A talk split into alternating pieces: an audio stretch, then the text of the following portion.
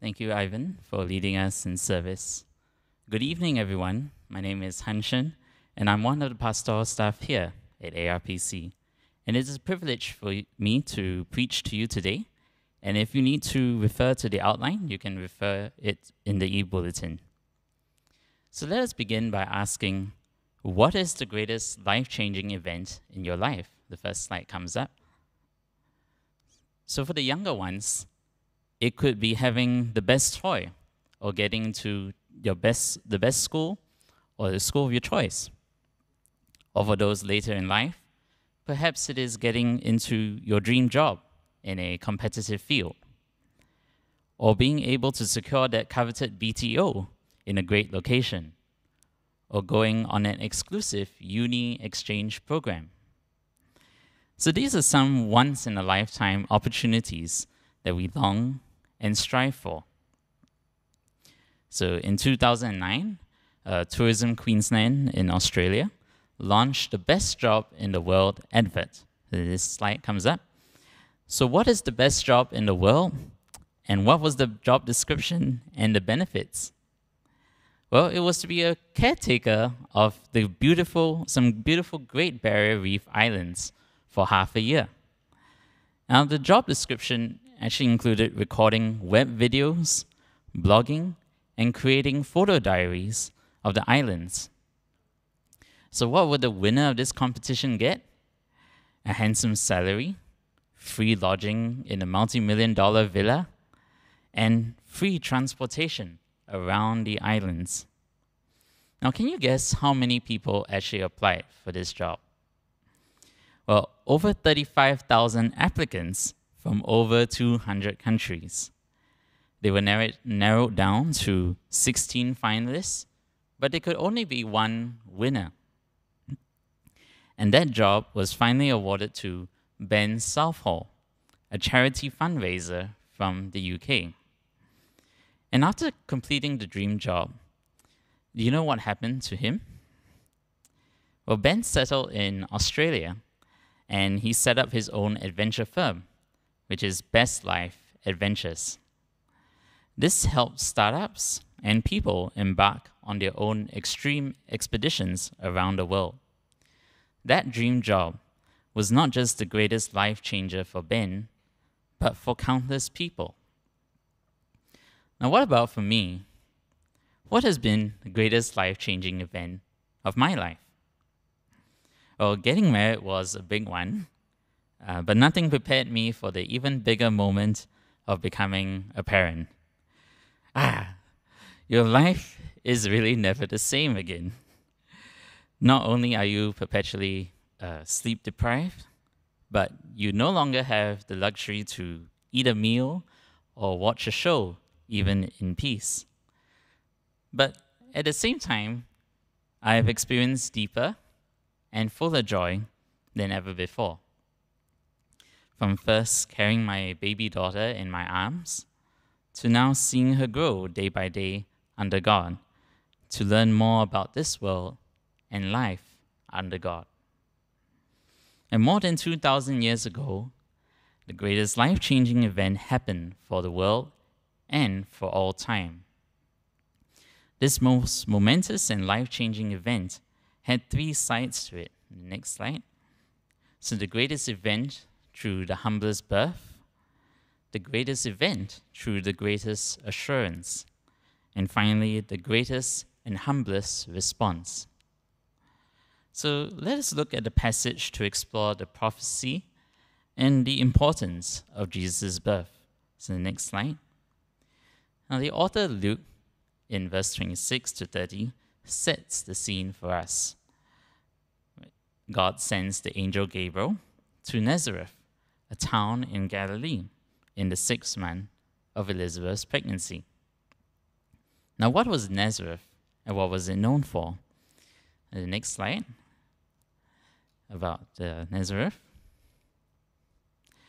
Well, nothing much from, from, this picture as we get it in this drawing. Um, just a small provincial town, in the words of one Disney princess, or Belle from Beauty and the Beast. But in all seriousness, it was unremarkable. Well, excavations have uncovered a small farming town with olive presses, wells, storage spaces for wine and oil. Now, Nazareth would not be on any TripAdvisor as a must visit place. You can dismiss it from your travel itinerary and not feel you missed something important, unlike visitors to Sweden missing the northern lights or tourists to Alaska missing whale watching. Well, nothing about Nazareth would have indicated that this might be the birthplace of our Savior of Israel and of the world. Now, Luke is telling his readers that Jesus the King is not going to be born in a royal palace or in Jerusalem. Next slide. But Jesus is actually going to come from Nazareth, the most unexpected, forgettable, and forsaken of places. See, in unremarkable Nazareth, who is the angel Gabriel supposed to look for? So the Jews would have expected an angel to appear to a prophet, the priest, or someone important in Israelite society. But God sent the angel Gabriel to Mary. In the next slide. See, Mary was a virgin or an unmarried girl betrothed to a man, Joseph, from the house of David. And Mary and Joseph are very unremarkable, forgettable people. So God sends his angel to announce the greatest news to these very forgettable people. And what do we know of Mary and Joseph? Next slide. So they were betrothed, which simply means they were pledged to be married from young. But the fact that Luke highlights for us three times in these 12 verses is this that Mary is a virgin. Why? It is to show the human impossibility of this greatest event that a virgin shall conceive and bear a son.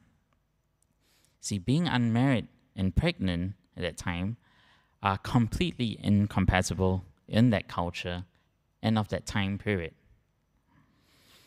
Now, the angel Gabriel finds Mary and he greets her with two staggering truths that she is the favored one, chosen by God, and the Lord is with her. It is like walking up and down and out in person in the streets of London and offering them the Order of the British Empire, or the OBE for short. Or perhaps here in Singapore, in our local context, it's probably like offering anyone loitering on the street the highest National Day award for nation building. But how does Mary respond to this? Well, she's first startled, she's troubled, and perhaps confused by the angel's greeting. See, in human eyes, this lowly Jewish teenager, Mary, would be a very unlikely choice.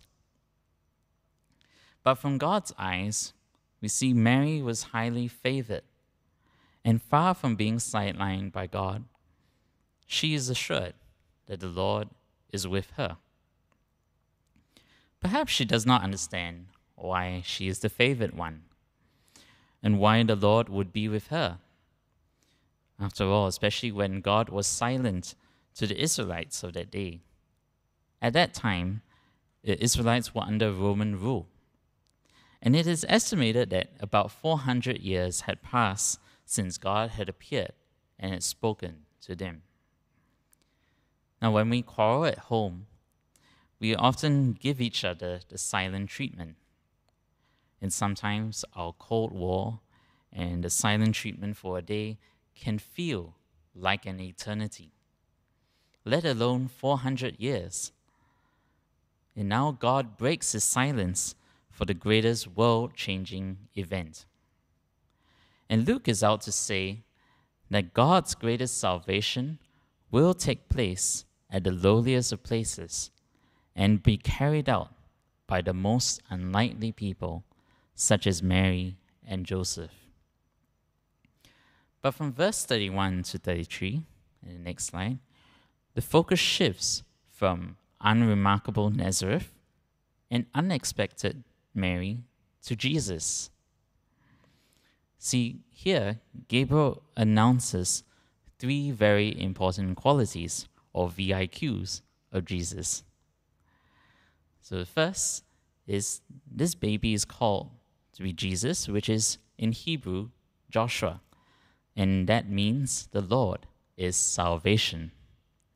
Second, not only will he be great, he will be known as the Son of the Most High.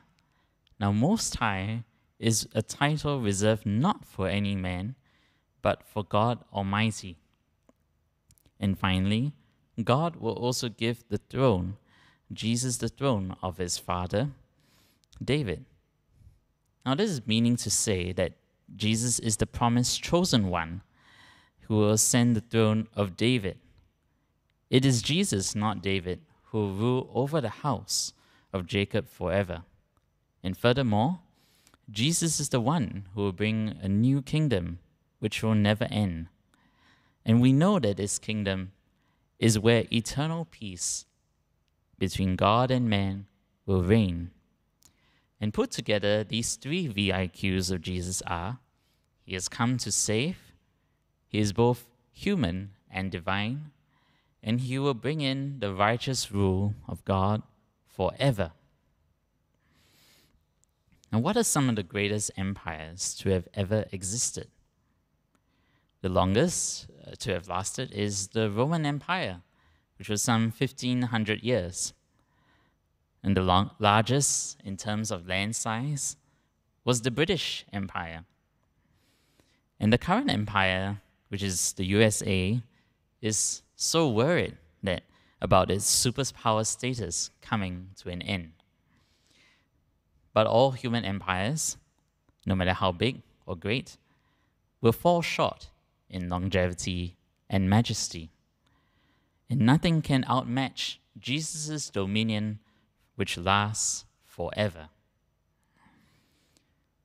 But just as Gabriel began by assuring Mary of God's favor, she sincerely asked Gabriel, How will this be, since I am a virgin? Now, remember my sharing of my greatest life changing event of becoming a parent? Well, when my wife and I first found out, we were a mix of emotions, mainly shock, happiness, and excitement when we saw the positive result on the pregnancy test kit. Then my mixed bag of emotions began to give way to fear and uncertainty as it dawned upon me that I was going to be a father. Some thoughts of such as how am I going to provide for my family in the future? What would I make a good dad? Uh, will I know how to lead my family uh, spiritually in the Lord? Sprung into my mind, all these thoughts. And I had to quickly surrender all these thoughts to God. Of course, my experience pales in comparison to Mary's. It's pressurizing enough that when we parents are dealing with a child, uh, conceiving a child in marriage, she was dealing with the future birth of God's child in her unmarried state. Now, how is this possible? Well, the answer is this is humanly impossible, but divinely possible. See, this divine enabling of Mary is seen in the repeated word holy in verses 34 to 37. And in verse 35, the Holy Spirit will come upon her, meaning it is the Holy Spirit who performs this miracle. Then the Most High, meaning God, will overshadow her. And we learn from Exodus eh, of God being in the cloud of Mo- with Moses and the Israelites. So, just as God was with his people in the Old Testament, God is going to be with Mary. Because God is the one who helps Mary conceive Jesus, and therefore Jesus is called holy. And holy means is set apart. If that wasn't enough, Gabriel has a double confirmation right? revealing in verse 36 that Elizabeth, Mary's older cousin, who had been barren for so many years, is finally with child in her old age. And this is the same God who works miraculously through the ages in enabling barren women to bear children, from Sarah in Genesis and all the way to Elizabeth in Luke's Gospel. We see here that nothing is impossible with the living God. He is the faithful God who is sovereign enough to use the weakness of the most unlikely people in the unlikeliest of circumstances to give us Jesus and salvation. Now, how does Mary respond? Next slide. We see here in verse 38, she declares, It let it be to me according to your word. And she does not reject God in the midst of her confusion or potential shame and say, Let it be to someone else. And neither does she say, Let it be to me according to my word. No, she doesn't say that. Mary's response is one of simple faith expressed in obedience. And how does she demonstrate her full obedience? She describes herself as the Lord, as the servant of the Lord, meaning that she agrees to serve the Lord fully. And why? Why does she do that? Well, it is one what one commentator calls Mary's quiet heroism. Mary's quiet heroism? What does that mean? Well, let's consider her circumstances more deeply. Well, she not only had to endure the looks or the judgment of others as the pregnancy began to show, but she would also face the possible divorce that Joseph was considering. And there was always the possibility of the death penalty for adultery, even though it was rare. But despite all these pressing burdens, you see, Mary recognized the will of God and submitted. And our greatest response that we can give before Jesus is humility. The right response to Jesus and God's offer for sal- of salvation calls for our humblest response. So the challenge for us is comes in three ways. Don't just think about it and delay in believing. Second, don't just listen and ignore the message.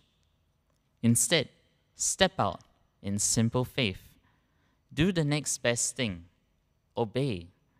No matter how hard, no matter how contrary, no matter how unlikely the circumstances.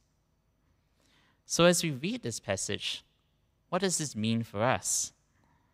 What can we take away from this passage and apply this in our lives?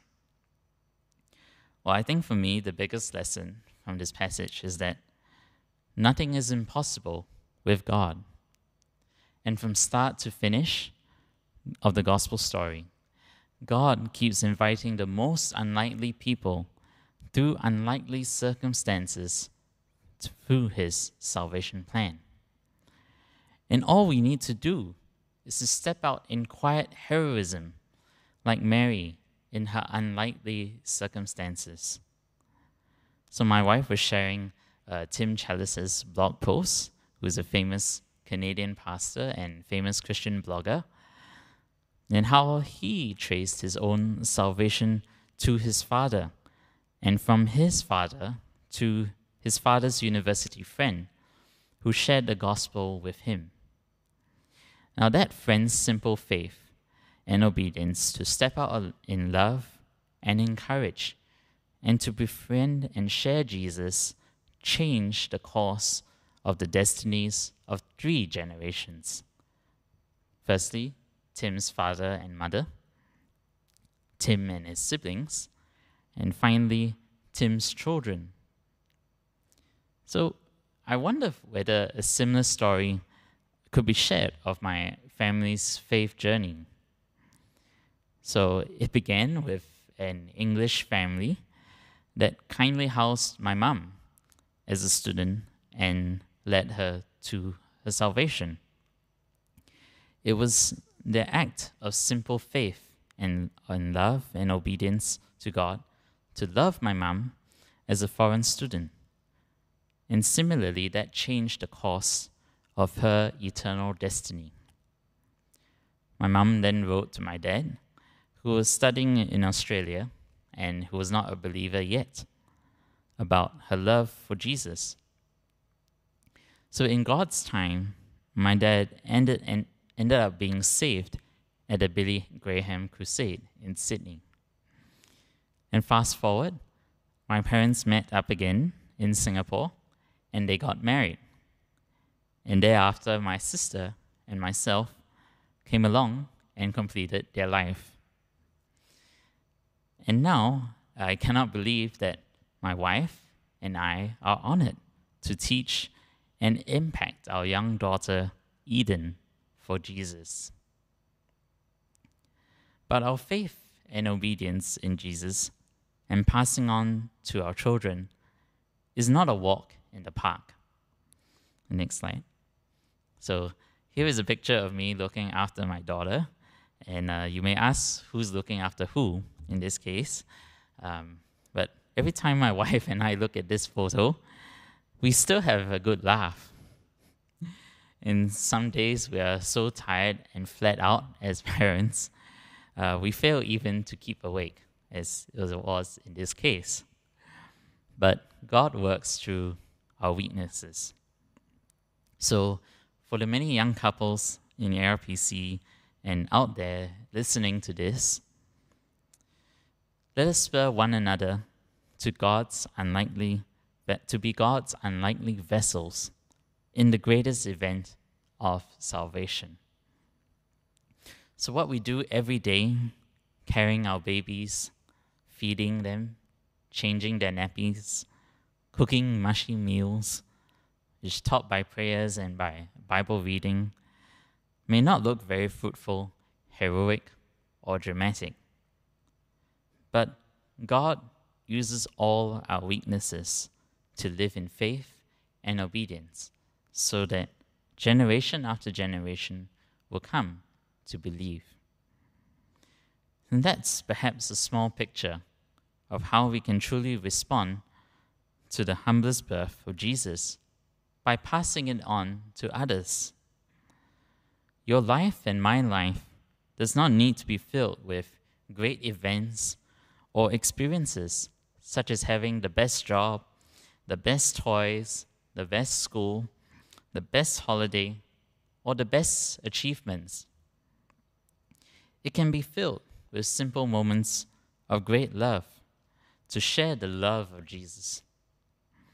We need to remember and exercise Mary's quiet heroism, where even in the midst of testing circumstances, we simply need to step out in simple faith. Amen.